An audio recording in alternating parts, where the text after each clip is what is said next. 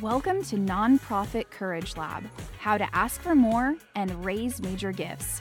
I'm Julie Ordonez, your Major Gifts fundraising coach, and I'm on a mission to help nonprofit leaders like you get the courage and strategy to ask for more.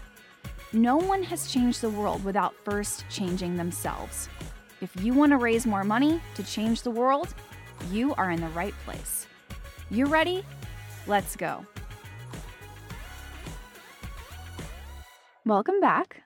So glad you're here.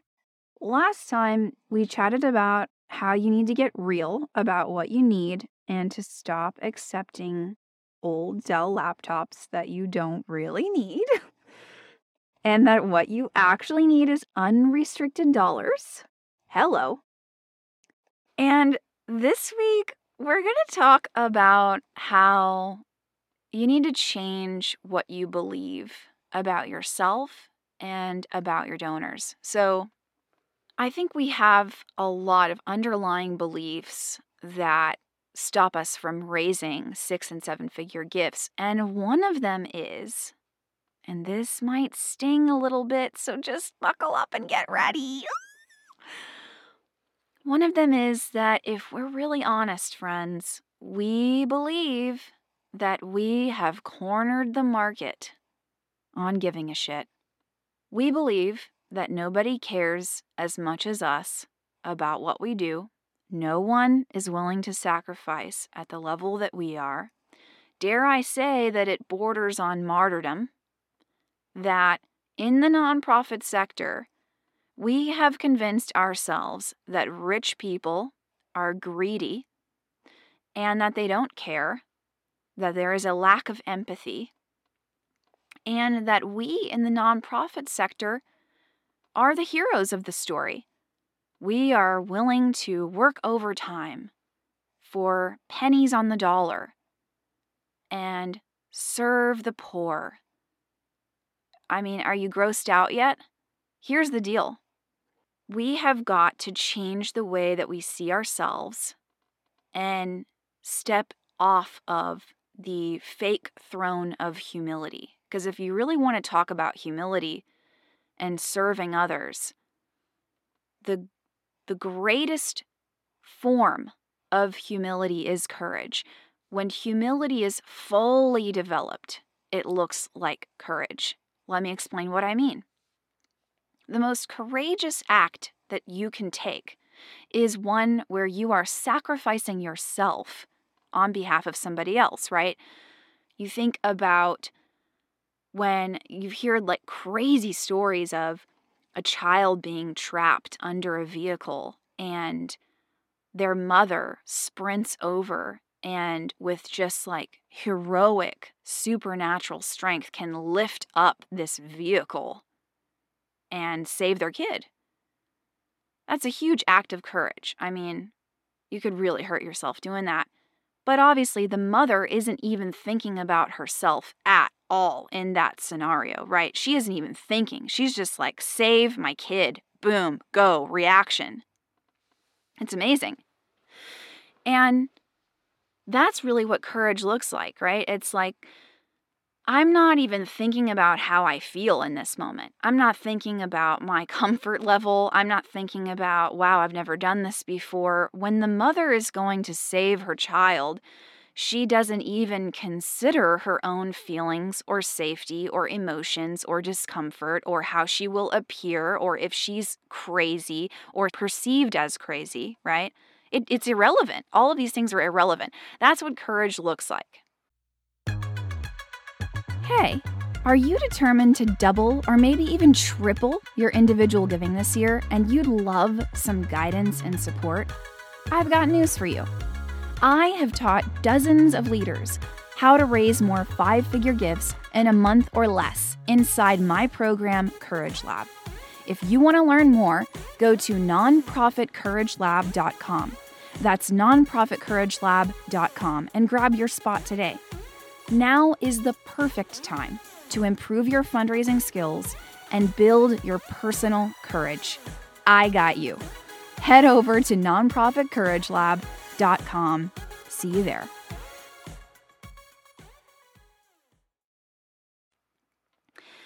And a lot of us nonprofit leaders, when we think about asking for more, we automatically go to the place of self preservation. And I understand it. I've been there because you've worked so hard to build these relationships with donors.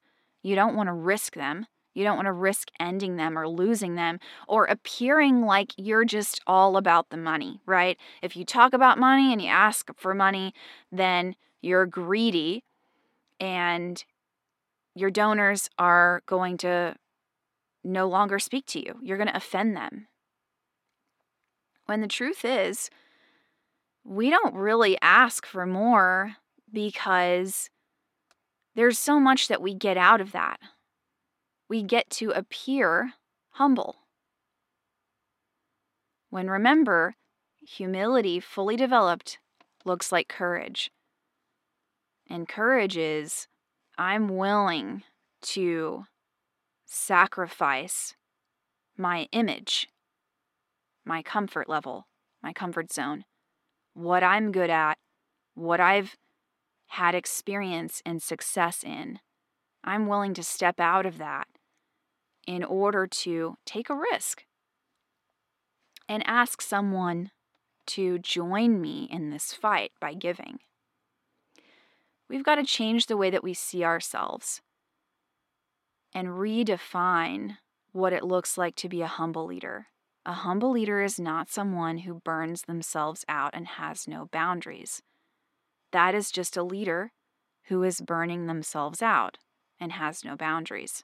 Does not mean you are humble. The most humble leaders are the ones who are willing to take big risks. It doesn't always mean they get it right. Because remember, this is a lab. We're testing it out we're willing to try and fail and experiment and explore and learn what works and what doesn't. So, not only do you need to change the way that you see yourself as a humble leader and what that really looks like, but you need to change the way that you see rich people. I know that's maybe a phrase that you're not accustomed to talking about. but when I say rich people, I mean people who are high net worth individuals or folks who can at least give $10,000 or more to your mission. If you believe that you are the only one who will sacrifice at the level that you're sacrificing, then you will make sure of that and you will surround yourself with people who will not sacrifice for the mission. And you definitely won't invite people to do that because, after all, you have to maintain the illusion that you are the one who sacrifices the most. So you will subconsciously work to make that true. And then you will be frustrated that there are not people who give more. And here's the invitation, friend you can change the narrative. You can choose to believe that you are surrounded by people who are willing to lay down their lives for this mission, who are all in, who are on your team. And when you start to see them that way, you start to treat them that way. And when we treat people like they're all in and they are a part of the team, guess what happens? That's how they show up. They show up like a part of the team.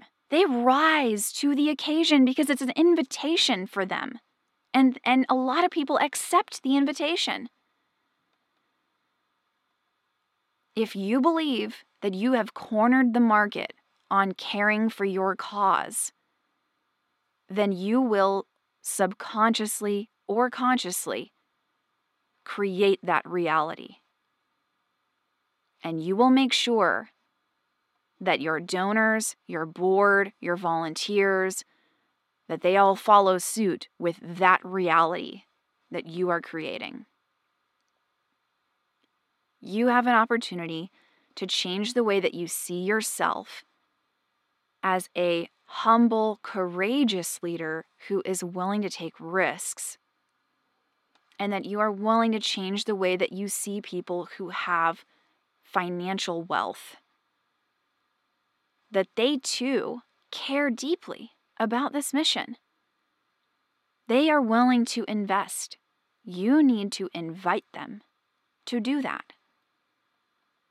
And it's just like inviting someone to your kid's birthday party. You don't just expect them to read your mind, right? No, you send them an invitation that is personalized to them with their first name on it. You give them the details of how they can show up and be a great party guest. You give them advance notice. You let them know, hey, you are special in my kid's life and I want you here. Do the same thing for your donors. You invite people to your kid's birthday party because you know they love your kid well, and you want your kid around people who love them. The invitation is for you to do the same for your donors. Invite them. Make it personal because it is. And when you see that you are surrounded by people who are willing to sacrifice right alongside you, you will be surrounded by advocates, people who are on your team. You will have people helping you fundraise. It will change the entire trajectory of your organization. But if you believe you're the only one, that's what you'll get. It'll be you, yourself, and you, babe. Change the way you see yourself and change the way that you see your donors. You will raise exponentially more when you do that. I'll see you next time. Thanks so much for joining me, Julie Ordonez, your major gifts coach on Nonprofit Courage Lab, and for investing in yourself today. Head to nonprofitcouragelab.com to connect, follow, and share. If this has encouraged you, please rate and review this podcast. And remember, nobody changed the world without first changing themselves. Until next time.